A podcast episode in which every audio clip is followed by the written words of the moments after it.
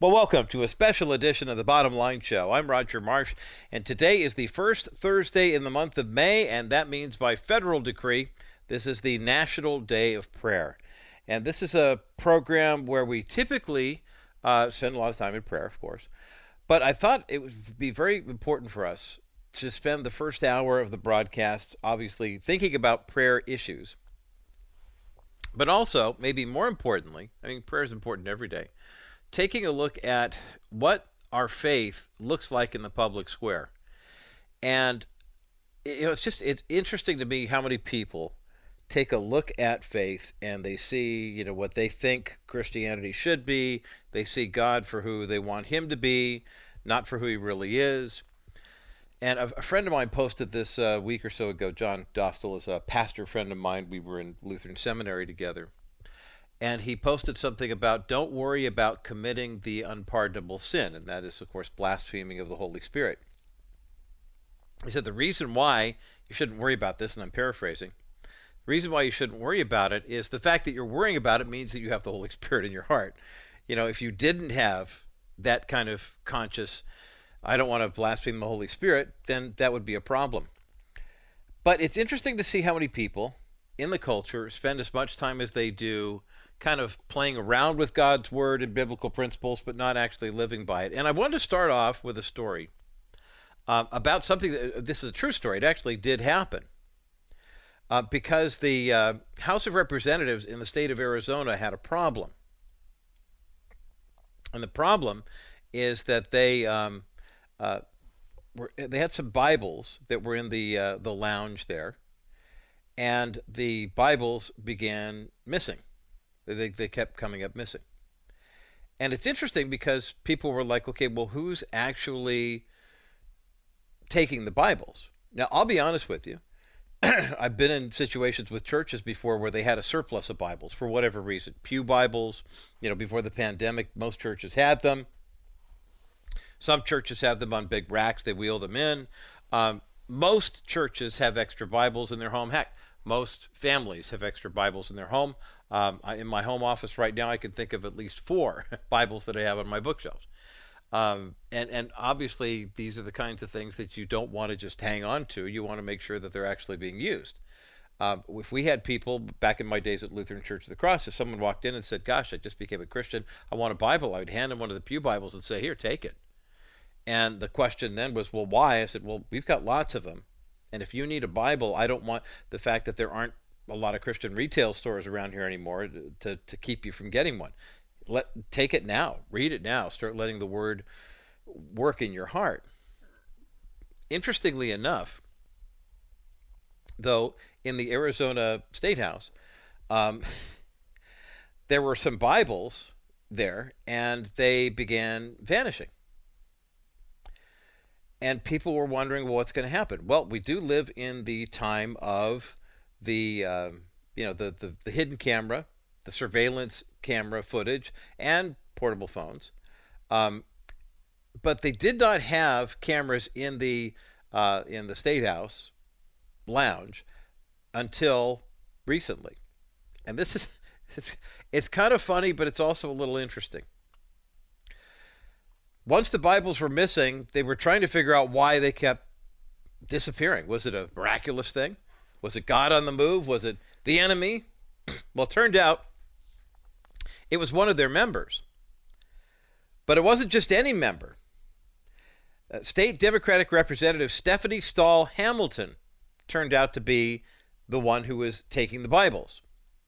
As a matter of fact, the first day they installed the cameras, they have footage of Representative Stahl Hamilton taking two of the Bibles.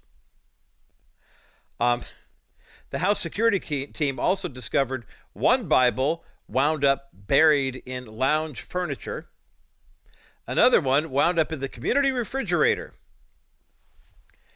Now, you have to ask the question why did this woman do what she did? Um, apparently, there were lots of requests from uh, local news asking whether or not uh, you know they had a statement from uh, the, the representative, and she declined multiple requests for comment. Uh, there was one inquiry from a reporter for 3TV, a guy by the name of David uh, Caltabano. uh, who had a video of him confronting Hamilton and asking for an explanation. She didn't comment, walked away. Then they called her. She wouldn't walk away as well. Finally, uh, the Arizona State Representative's office sent out a statement to that news outlet, and it was from uh, Representative Hamilton herself claiming her actions were, quote, just a little playful commentary on the separation of church and state. On the following day, last Wednesday, uh, she issued a formal apology on the House floor. She acknowledged that to some her actions, quote, could be seen as something less than playful.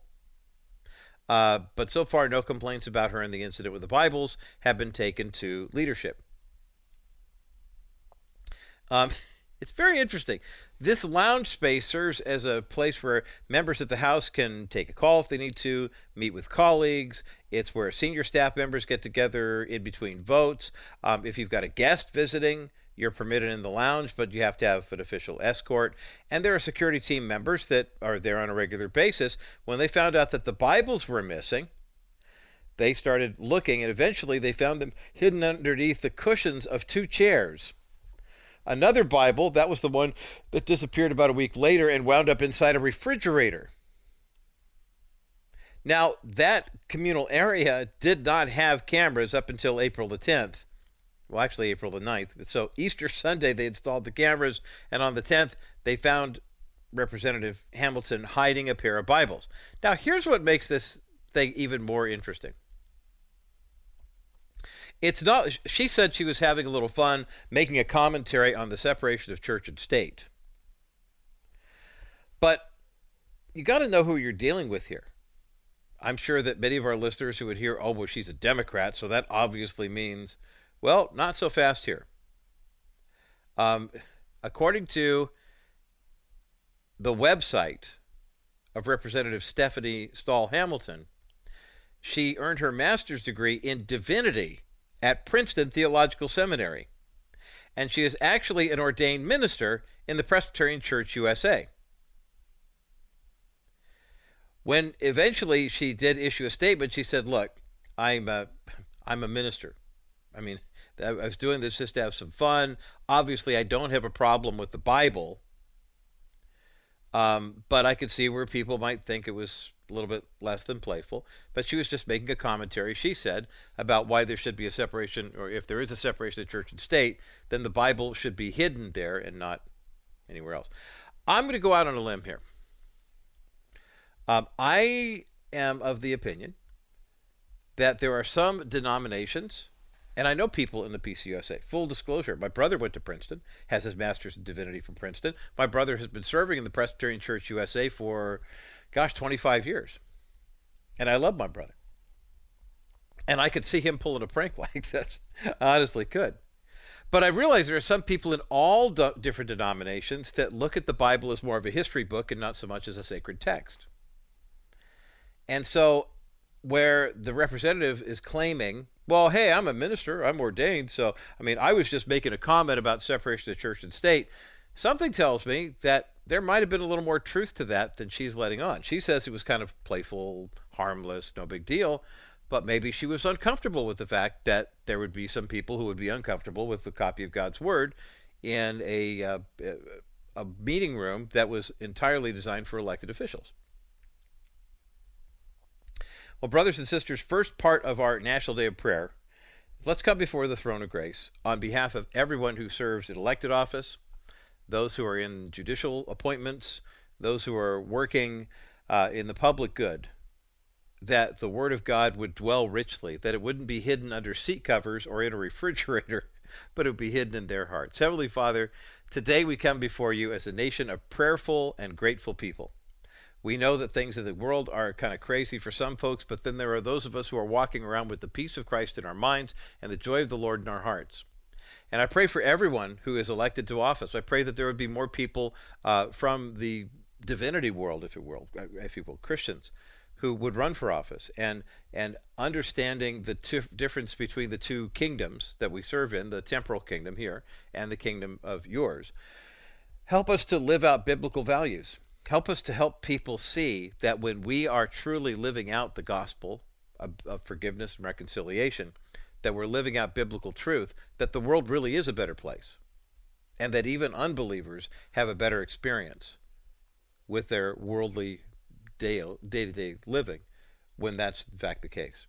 Father, thank you for loving us enough. Thank you for giving us this platform today to have a conversation about not separating the church from the world, but rather helping us as Christians to live in the world but not of it. We ask all these things in Jesus' name. Amen. All right, let's take a uh, quick break here, and as we continue, it's National Day of Prayer. I've asked Dr. George Barna to join us for a portion of the conversation here. He has identified what he calls the seven pillars of having a biblical worldview. And as fewer and fewer people in the United States are identifying as Christians, and the ones who do identify as Christians really don't hold to a biblical worldview, perhaps you are wondering what exactly a biblical worldview looks like. Well, Dr. George Barna and I will have that conversation on the other side of this break as the bottom line continues. You can protect against market volatility without investing all your money into bonds. Wilson Financial has simply better alternatives. The last 12 months there has been almost 1.7 trillion invested in investment grade bonds. This move to safety locks up money for a long time of guaranteed low returns. Why? Market volatility. Well, my comment is why go with low earnings for a long time when you can get great earnings with a solid real estate backed investment paying you 6% over the next three years? After three years, you can invest in another option, or you can do what most of our investors do and reinvest in another one of our new exclusive 6% accounts. This strategy gives you the best of both options without settling for many years of low returns. Our 3D Money 6% account pays you great interest while you're not subjecting yourself to market volatility. Call 800 696 9970. 800 696 9970 or visit kbrightradio.com slash wilson financial and ask about dennis wilson's exclusive real estate backed 6% investment account wilson financial services for simply better alternatives well, today here on the bottom line, our regularly scheduled visit with our good friend Dr. George Barna, the lead researcher lead researcher for the Cultural Research Center at the uh, Arizona Christian University, the the guy behind the American Worldview Inventory, and a shocking uh, development that's happened in the culture with regard to uh, why so many people have given up on a biblical worldview. But then George has some good information to counteract that. Dr. George Barna, welcome back to the Bottom Line Show.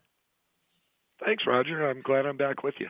One of the we are too because I know you've been really heavy in book writing mode, and I think we've only had a one opportunity to chat so far this year. But that's okay as long as you dedicated the book to all of the bottom line listeners. I think we'll be in good shape. Is that gonna? Is that in the? did did that make it through? You know, I, I, have no say over the editing process. So I can't promise anything. Okay. Okay. Well, well, one thing we do agree on, though, because we're both bass players at heart, and George is much better than I am and has a lot more basses than I do. But let's face it, when uh, there's a okay, I'll, I'll, throw this out here. Duran Duran has a song called "Come Undone," part of their whole, uh, you know, uh, renaissance of pop music in 1992. For some uh, inexplicable reason, John Taylor, the bass player, treats the second verse of that song like he doesn't know where to come in. And the first time I saw this thing live, I thought, wait, what the heck? It's just, it's odd. And then by the time they get to the chorus or the pre chorus, whatever, he's back in it again. But I'm thinking, wait a minute, dude, don't you know if you don't have a good bass part, you don't have one of the foundations of the song? Am I right? I mean, is that, I'm, I'm not just saying this because we're bass players, but because you really do have to have a good foundation for a song. And in popular music, if you don't have the bass right, you don't have the song you're absolutely right, and it's interesting because years ago, uh, when I was doing some studio work and whatnot, uh, somebody played a track, and they left out the bass part uh, intentionally because it was mm-hmm. they were still working on that. Uh, but somebody was in the studio. I think it was uh, one of the singers was listening, and and she listened to it. She said, "Wow, I don't know. There's something missing." What's wrong with the song? Mm-hmm. I thought it mm-hmm. was a great song, but it just doesn't it doesn't have like body to it. Right. And, and then the engineer said, "Well, yeah, there's no bass line in there." she said, "Oh, okay, I'll come back later." You know? But yeah, you're you're right. I mean, people can't put their finger on it, mm-hmm. uh, uh but that when when there's a song that doesn't have it working or working right or at all, you know it. You know there's something off. Mm. Well, the reason I bring in the foundational aspects is because the latest study from the Center, uh, the Cultural Research Center at Arizona Christian University and Dr. George Barna is basically getting back to the, the basics of, of what it means to hold a biblical worldview. And the fact that during the pandemic, we saw that the, uh, the decline in biblical worldview among American adults uh, was pretty dramatic. But when it comes to the actual cornerstones, foundation, what exactly is a biblical worldview? I'm sure there are a lot of people, George, who are surprised to find out that they don't have a biblical worldview, even though they thought that they did. T- talk about what your research has indicated in terms of who has a biblical worldview and is a, actually a Christian in this culture. Yeah, I mean, you know, the, uh, only God really knows who has a biblical worldview. We just do the research to try to estimate what's going on and then help Fair people enough. based Yeah. on what we find out. Mm-hmm. But we do know that a majority of Americans claim they have a biblical worldview based on the study that we've done at the beginning of this year in January, the American Worldview Inventory, which we do every year. Only 4% of adults in America currently have a biblical worldview. Wow. Now, that doesn't mean that they know everything in the Bible. One of my friends, Wayne Grudem, a great theologian, you know, we were once talking about worldview and worldview development. And I said, well, you know, what do you think about this whole issue? And he said, well, you know, if you think about it, to have a biblical worldview, you really need to know and do everything that's in the Bible. That's a biblical worldview. But okay, Wayne, you're not helping me or anybody very much with that. But you know, I mean, what we're looking at is people having the basics in mind. You know, getting four out of five core principles correct.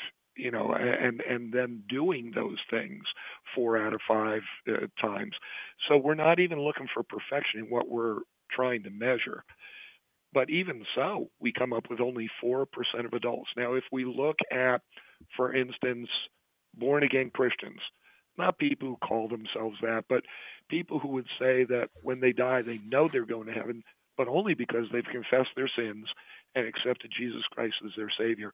Only about 13% of those people have a biblical worldview.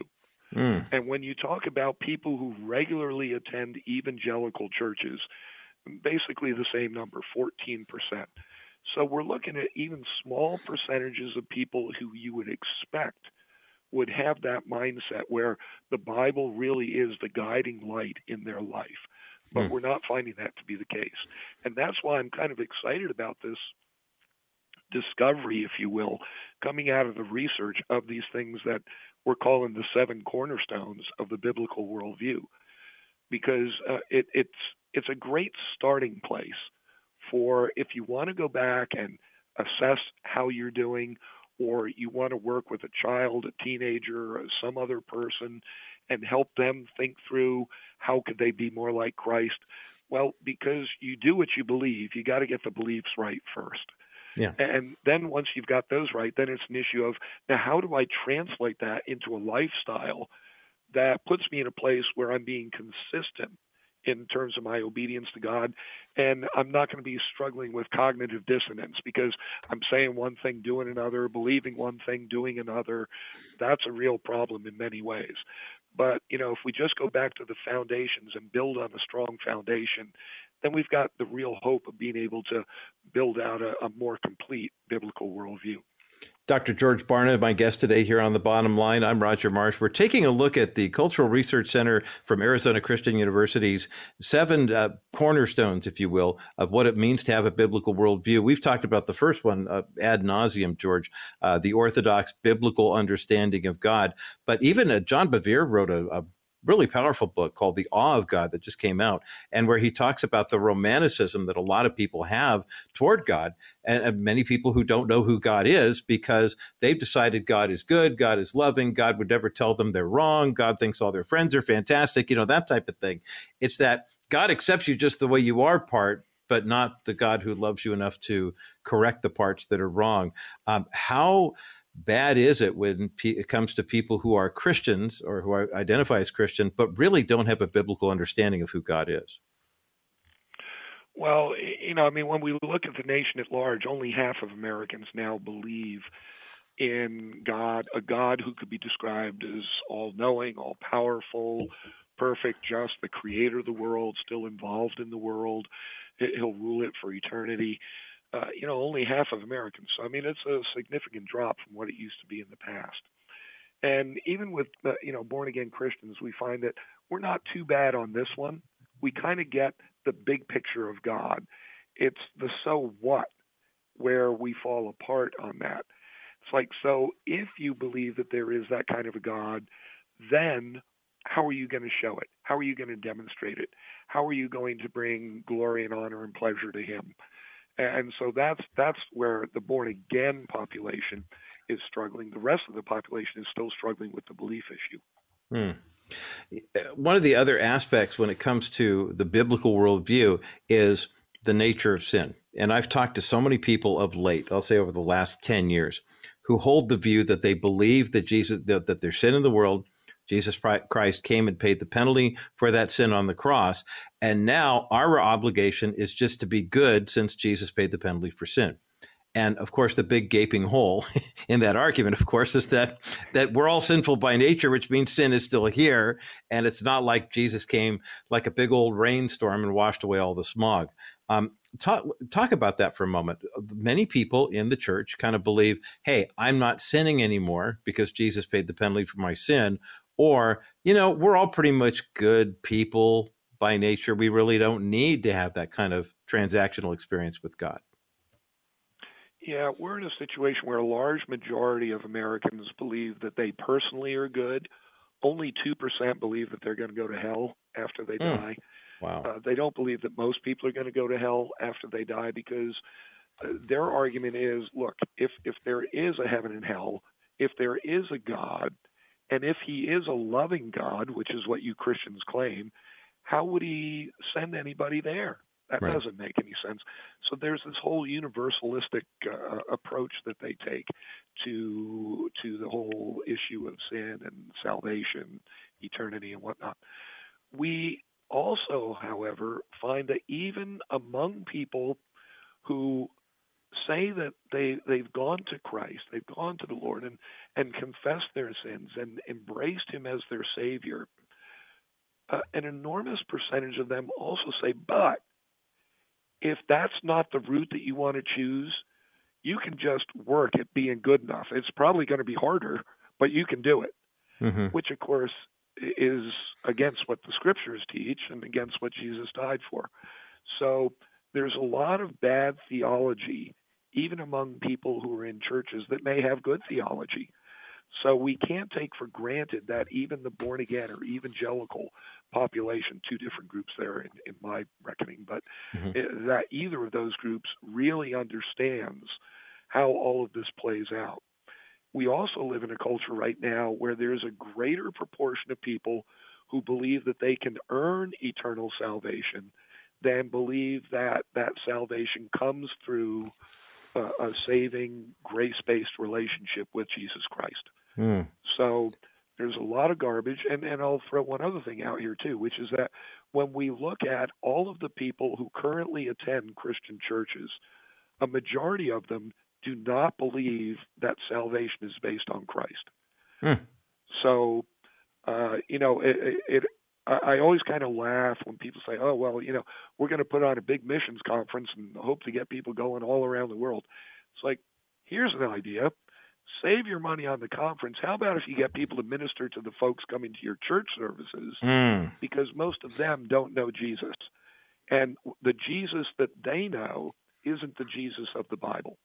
Wow powerful statement and insightful, uh, an insightful exhortation from Dr. George Barna today here on the bottom line. I'm Roger Marsh. We're talking about a new report from Arizona Christian University's Cultural Resource Center that identifies the seven cornerstones of a biblical worldview. More of this conversation in just a moment as the bottom line continues.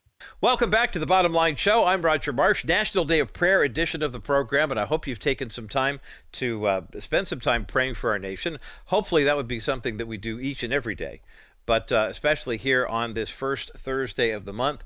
Uh, we're grateful that Dr. George Barna stopped by for a visit today, albeit on the telephone, to talk about the seven pillars of what it means to have a truly biblical worldview. Uh, we'll link this article up. It's part of his American Worldview Inventory at Arizona Christian University that we have up at the thebottomlineshow.com. And by the way, if you want to get these reports, you can get them for free. We do have a link at the article. Just go to thebottomlineshow.com and you can uh, link up there. Um, Heavenly Father, today we come before you looking to your word to see what a biblical worldview looks like according to your definition. We get the sense that since only 4% of American people hold to a truly biblical worldview, then we, of all people, need to do a better job of studying it, understanding it, and presenting it. And we're grateful for the work you've done with Dr. George Barna and the seven pillars that he's uncovered. May we receive these with joy, even if they do seem a little saddening to us for how few people actually adhere to them. But we believe that your word is faithful and true. We believe that we're sinners who need a Savior. We believe that uh, Jesus Christ paid the penalty for our sin. And if we profess with our mouth that Jesus is Lord and believe in our hearts that you raised him from the dead, Father, that we will be saved. Help us to continue to live as biblical worldview Christians in a deepened, darkening world that's falling further and further away from you and into sin and torment. We ask all these things in Jesus' precious and powerful name. And all God's people said, Amen. We'll take a quick break here on this National Day of Prayer edition of the Bottom Line Show. Dr. George Barna joins me on the other side of said break to continue our look at the seven pillars of a biblical worldview. It's coming up next as the bottom line continues. Don't believe your insurance company is looking out for you. They're not. They want you to call them after you're in an accident, but you shouldn't handle that alone. That's where Stephanie Cover of Cover Law shines. With 20 years of insurance industry experience, she knows all the angles and will fight for your rights. Insurance companies pretend to be your partner, but in reality, their primary goal is to pay you as little as possible. When you work with Cover Law, Stephanie becomes your negotiator, and the insurance companies must talk to her, not you. You need to rest and heal. Stephanie is different from other attorneys. She's fully invested in your legal, medical, financial, emotional, and spiritual needs. After an accident, you don't want to deal with insurance adjusters who want to minimize your payout. So don't wait. Contact Cape Wright's personal injury attorney today at capewrightradio.com slash coverlaw. You won't pay a dime to talk to someone who truly cares about your healing. Welcome back to the Bottom Line Show. I'm Roger Marsh. Great conversation with Dr. George Barna, the lead researcher of the Cultural Resource Center at Arizona Christian University. Uh, does I, I, love the way you describe your ministry, George. You just measure things, and uh, you give us a, the truth as to kind of like going to the doctor and saying, "Okay, doctor, what's going on with my physical body?" You're studying the church and the church and the culture the uh, culture American World, Worldview Inventory is a must read. If you're not subscribing to that, you can get free updates from ACU, and we've got that link up at the thebottomlineshow.com. Dr. Barna also has a new book coming out soon about millennials and thriving. And this is we're talking about the seven cornerstones of a biblical worldview, and this number six seems like one that might be one of those it's been hiding in plain sight we've probably sensed it was here in part of the church we just didn't know how to articulate it talk about the ultimate purpose of life and why it is so challenging for people with a biblical worldview to kind of work past this without god even though so many of them seem to be trying to do so well yeah i mean we're in a situation where most people have become more and more about themselves. And, you know, when we think about the millennials, who the way we measured at least, they're currently the people 20 to 39 years of age, mm-hmm. biggest generation in America's history, a lot of opportunity, the biggest parenting generation, the biggest uh, employee generation. You know, so we look at all that, and and yet one of the things that has become a stereotype for that particular group is, oh man, they're a bunch of do nothings. They're lazy right. people. And I look at the research and I say, well, you know what? Maybe the reason why they're not getting jobs, maybe the reason why they're not doing a lot of things that older people have expected of them is because 75% of them say that they don't believe that they have any purpose for their life. Now, we can look at that from a psychological vantage point and start to, you know, analyze it that way. But I'm looking at it from a spiritual vantage point and saying that's really a spiritual issue. Right. And it goes back to, you know, what we were talking about before of so many people not knowing who God is, not believing that he's involved in our lives, not believing that he cares about us individually, not just as a culture or a human race, but me as a person. He really cares. He knows what's going on. He's involved. He wants me to succeed. Most people don't believe those things. And so you put all that together, and it helps us to understand why young people don't have that purpose. When they don't have the purpose, they're not going to have the motivation to pursue things. And we found that it relates to other kinds of issues too, like mental health issues. Because when you lack that sense of purpose, that impacts your sense of who you are, your self worth, your value to the world, your capacity to succeed. And then it starts to put more pressure on you to take control of your life, to be the one who dictates everything that's happening. It impacts and really impairs your relationships. So, you know, when, when we start talking about these cornerstones, it, they're not just things that you recite in Sunday school. Right. You know, God made me, you know, and uh, God made me for a purpose. God God's purpose for my life is that I will know him, love him, and serve him with all my heart, mind, strength, and soul. I mean, that's great that you memorize it, but then you got to take it and translate it into what, what my favorite question is as a researcher. And everything we do here runs through this filter. And that, that question is, so what? It's mm-hmm. like, all right, so you believe you have a purpose. So what? You know, what are you going to do with it? What are you going to do about it? What are you going to do in the lives of other people based on your purpose? Yeah. You know, those are the kinds of things then that become so important toward helping a worldview become real especially a biblical worldview. So, you know, this thing about life's purpose, we know most people in America, uh, uh, you know, two out of three of them, do not believe that they have a purpose in life, which is to know, love, and serve God with all their heart, mind, strength, and soul. If they have any sense of purpose, it's much more narcissistic. Mm-hmm. It's more about, yeah, how can I succeed? How can I feel good about myself? How can I feel happy? It keeps coming back to feelings.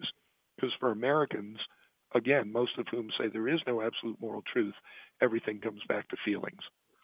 You know, it's interesting talking with Dr. George Barna today here on the bottom line about the seven cornerstones of a biblical worldview and uh, new research that will be coming out in a book soon called Helping Millennials Thrive Practical Wisdom for a Generation in Crisis.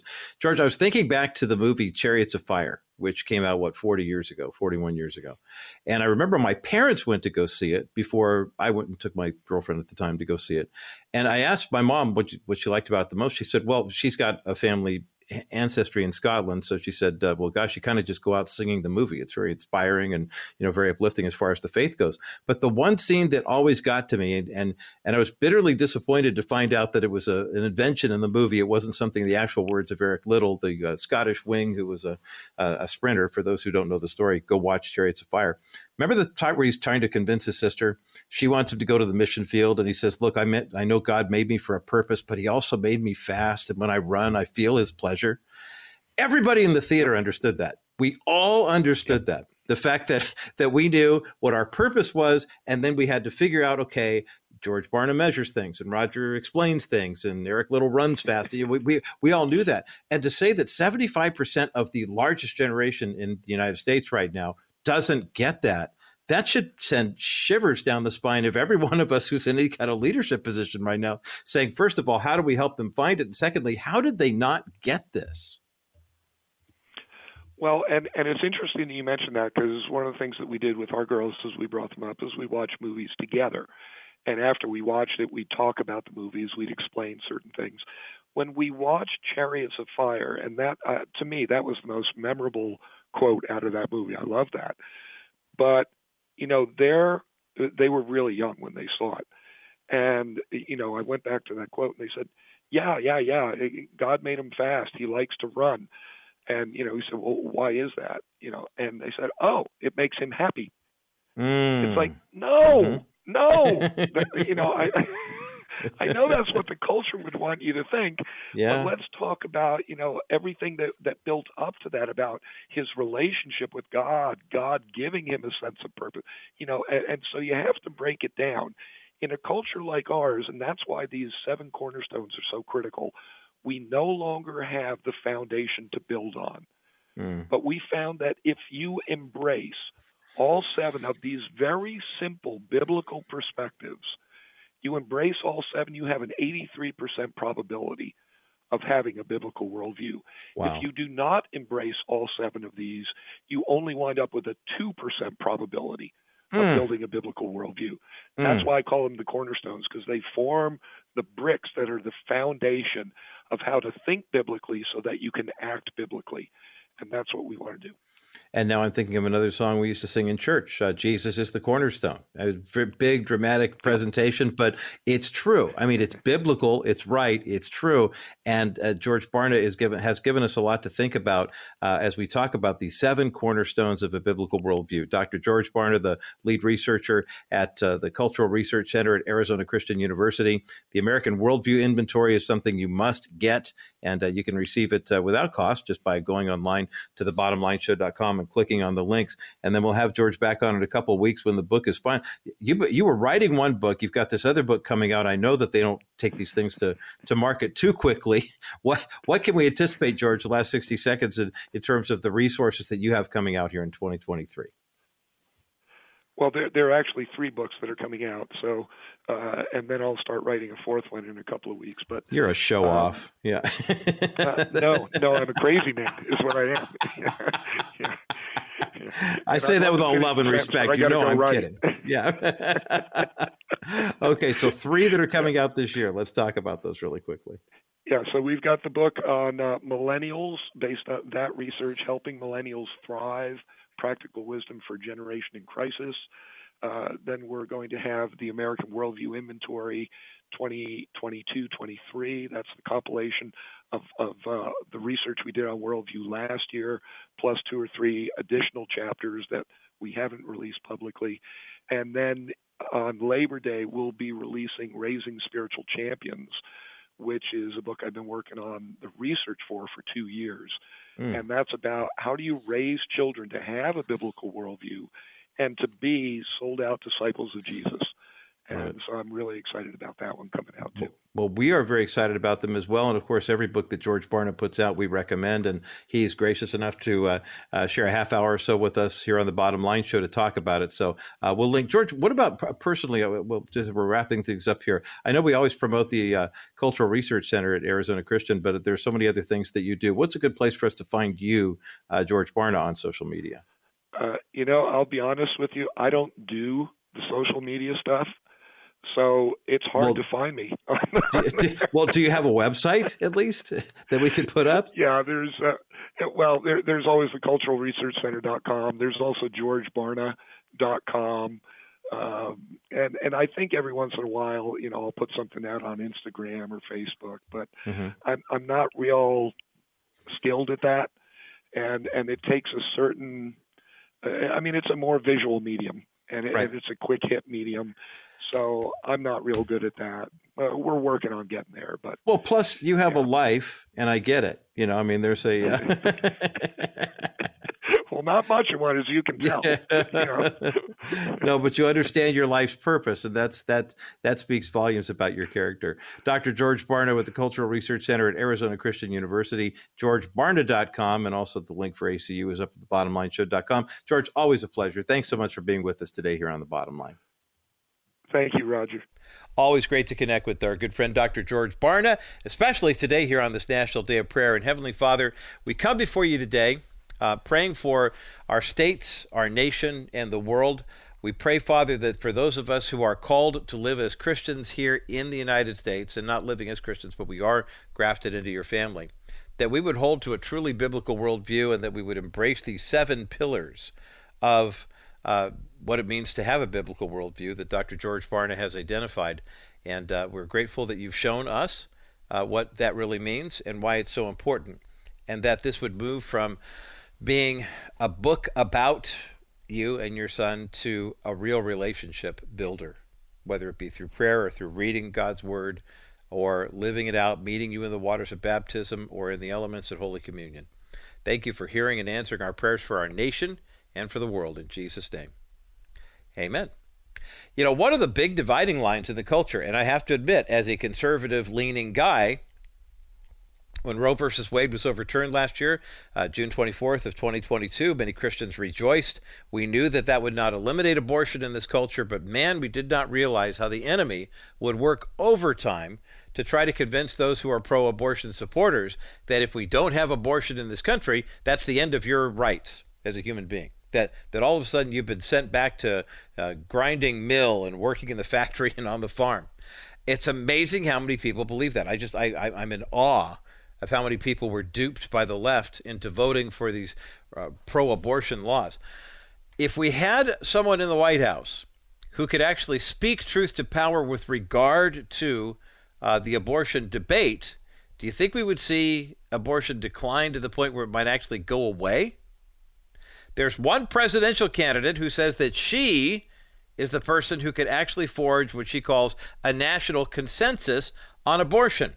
Her name is Nikki Haley, former governor of South Carolina, and previously had served as the U.S. ambassador to the United Nations during the first two years of Donald, Donald Trump's presidency.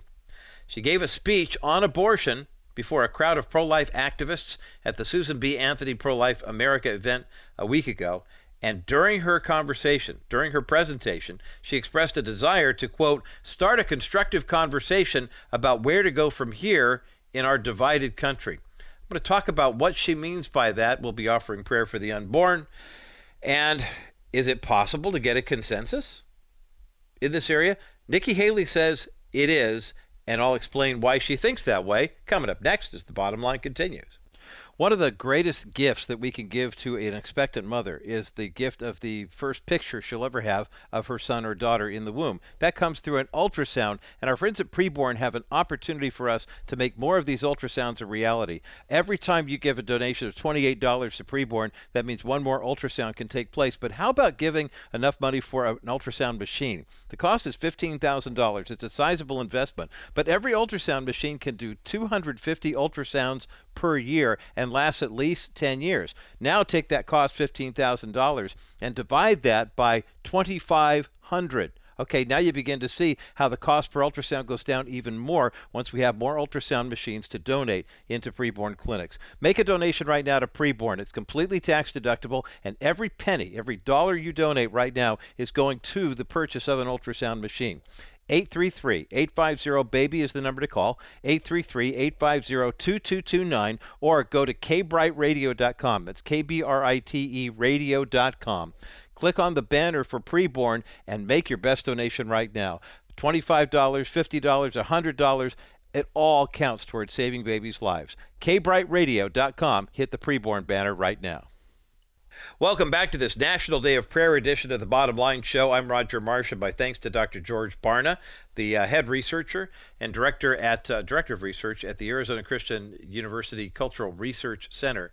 His American Worldview Indus- in, uh, inventory is required reading here at the Bottom Line Show. And if you are interested in getting a copy of the full inventory and all the individual reports, well, you can go to thebottomlineshow.com and sign up for the uh, the different uh, reports that they put out. They're all available for free, and uh, we make that link up for you at thebottomlineshow.com. By the way, those seven pillars of a biblical worldview include uh, the fact that you believe that there are moral absolutes that apply to everyone, uh, that people cannot earn a place in heaven. Uh, the purpose of life is to know, love, and serve God with all your heart, soul, mind, and strength. The Bible is true and the completely accurate Word of God. God is the basis of all truth. Human life is sacred, and everyone has a unique God given calling or purpose for their lives. And that being the case, all of those things are wrapped up, quite frankly, in one simple act, and that is God created the heavens and the earth, and God created each of us and saw that human life is good. Very interesting that uh, back one of the things that people in the body of Christ who said, I'm going to vote for Donald Trump back in 2016. Even though he's not my first choice for candidacy, if he turns out to be a pro life president, it'll be all worth it. And in all honesty, brothers and sisters, he did more than most of us thought he could do with regard to shutting down abortion. Now, Planned Parenthood found ways to nuance and needle around, and they they get more money now. They've been getting every year, uh, regardless of the president. George W. Bush, who was more pro life, gave more money to Planned Parenthood than Bill Clinton did. Barack Obama, who's pro abortion, gave more money to Planned Parenthood than George W. Bush did.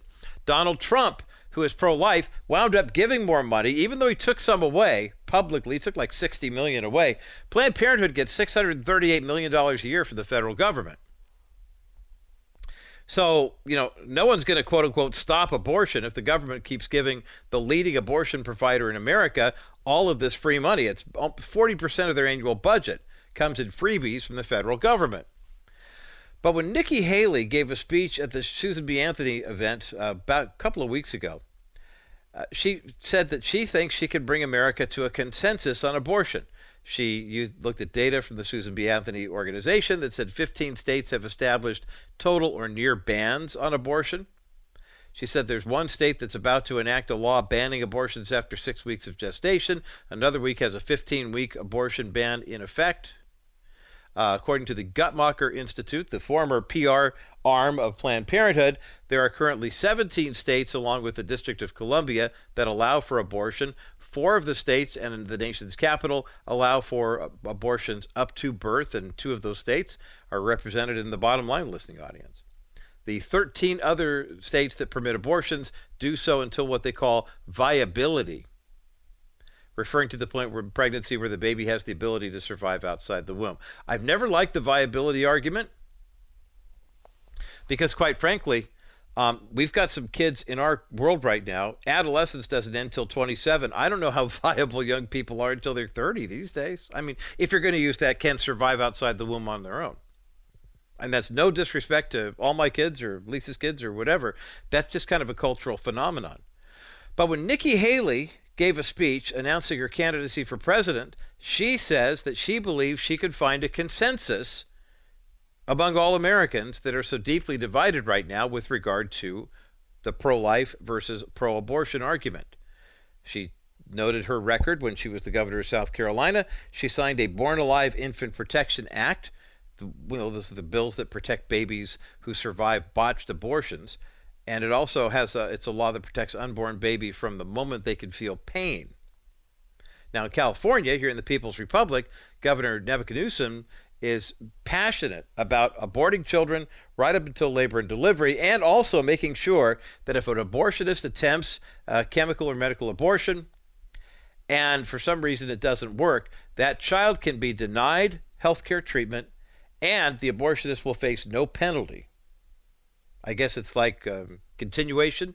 You know, remember Magic Johnson used to drive to the lane, he'd bump into someone, but they would give him the continuation of his forward momentum and he'd make the layup and then sink the free throw. I mean, that's basically what they're doing. Only it's with human babies. Nikki Haley says, Look, I signed every, as a state legislator, I voted pro life every time. As governor, I signed them in every time. I want to make sure that what we did in South Carolina that made it easier for women to get ultrasounds and establish a 24 hour waiting period for abortions would in fact happen nationwide. And by the way, think, speaking of ultrasounds, I'm so grateful she brought that up because 85% of women who see ultrasounds say that that leads them to decide either to keep the child or release the child for adoption. 55% of women who are post abortive said if I had seen an ultrasound and been told that adoption was an option, I would not have aborted my child. It's the reason we bring our friends at Preborn into the conversation every chance we can. I want to thank uh, Tracy for making a generous donation, $56 on a monthly basis. Thank you, Tracy, for phoning that in recently. Uh, also, Umberto did $28 a month. Linda did $28 a month. Call Preborn right now with your best donation. Give a $28 gift and save one child's life. $56 saves two. 140 saves five. 280 saves 10. You can do the math. In addition, remember that a $15,000 donation to Preborn also gives the Preborn organization the opportunity to donate an entire ultrasound machine to a pregnancy resource center that may need one. Every one of those ultrasound machines can do one ultrasound a day for 250 days a year. So you do the math $15,000 investment, 2,500 ultrasounds over the course of a 10 year period. Truly remarkable. Go to kbriteradio.com, click on the banner for uh, the preborn banner there that for, with the two little kids all wrapped up in swaddling cloths. Give your best donation there at kbriteradio.com or call 833 850 BABY, 833 850 2229, 833 850 BABY is the number to get you through to, preborn. And here on this National Day of Prayer, say a prayer for the pregnant mom right now who is debating, not sure she can carry that child to term. Maybe she's been told there's a medical challenge. Maybe she's not sure that they have enough gas in the tank at home to raise this kid. There are so many qualified moms and dads, husbands and wives, parents who are waiting to adopt that child. Please pray about making a donation. And Father, we lift up the sanctity of human life and the battle for the unborn. It's not about pre birth, it's not about uh, trying to make certain people feel guilty about other decisions. It's respecting the life that you created in the womb, that you have a purpose for. We ask all these things in Jesus' name. Amen. Nikki Haley going pro life on us. Well, we knew she was pro life, but she thinks she could get a consensus of the pro life and pro abortion people. Why is that? Well, she's got a personal reason for making that claim, and she'll share it with us coming up next as the bottom line continues. Welcome back to this National Day of Prayer edition of the Bottom Line Show. I'm Roger Marsh. For those who remain on the network, the National Crawford Roundtable podcast is coming up at the top of the hour. Nikki Haley announced her candidacy for president and in doing so, she said, look, since abortion has become the major campaign issue in the 2024 presidential election, I, Nikki Haley, can speak into that. I can bring a consensus for people who think abortion is the only option and for women who think that you know being a, a mom and got to carry that baby to term is an option and she said the reason why she thinks she can bring america to a consensus is the testimony of her husband mike Nikki Haley's husband and his sister were brought up in a rather uh, challenging home when they were growing up, and at the age of two, her husband was placed in foster care. By the time he reached age four, Nikki Haley's future husband was adopted, he and his sister, into a really wonderful, loving family. And she says, Look, Here's the deal. The reason I'm pro life is because Michael's birth parents, who lived in poverty, and dad was an alcoholic in and out of prison, mom had a TBI, so the kids were taken into foster care. Literally, adoption saved their lives. And she said, Look, every day is a blessing because someone gave my husband life. Every day is a blessing because a family loved and raised him under difficult circumstances. The world is a better place because of Michael Haley, and then she says, My husband is reason number one that I stand for life. Every day I get to spend with the love of my life, he reminds me that I am blessed that someone saved his life. Heavenly Father, you have adopted us into your family, and we are so grateful that you have. Help us, who are your children, grafted into your vine, to continue to live out the faith that you have placed in our hearts the gift of faith that enables us to receive the gift of salvation, that welcomes the Holy Spirit in. And Father, I pray that our spirit would be evident to all the spirit of redemption and restoration, renewal. As you have taken over our hearts, Father, let that love so shine before other people that they would see our good deeds, but then realize that it's not us, but it's you working through us, and that you deserve all the glory, especially in this area of the sanctity of human life, as so many people are fighting for their constitutional rights, and all they can see is the world right here, the inconvenience of a pregnancy, not seeing the uh, the immoral, uh, immortality of what happens with their immorality. Father, I pray that you would change hearts and minds even today. For the woman who is contemplating an abortion right now, Father, help her to know there's a family ready to adopt that child. For the family who's got three kids and they think four is too many, help them to know there's a family that will adopt that child. In Jesus' precious and powerful name we pray. And all God's people said, Amen. For our KCBC audience, enjoy the rest of your National Day of Prayer. Rabbi Schneider, Discovering the Jewish Jesus, coming up next. For those who remain on the network, this week's edition of the National Crawford Brown Roundtable. It's coming up next as the bottom line continues.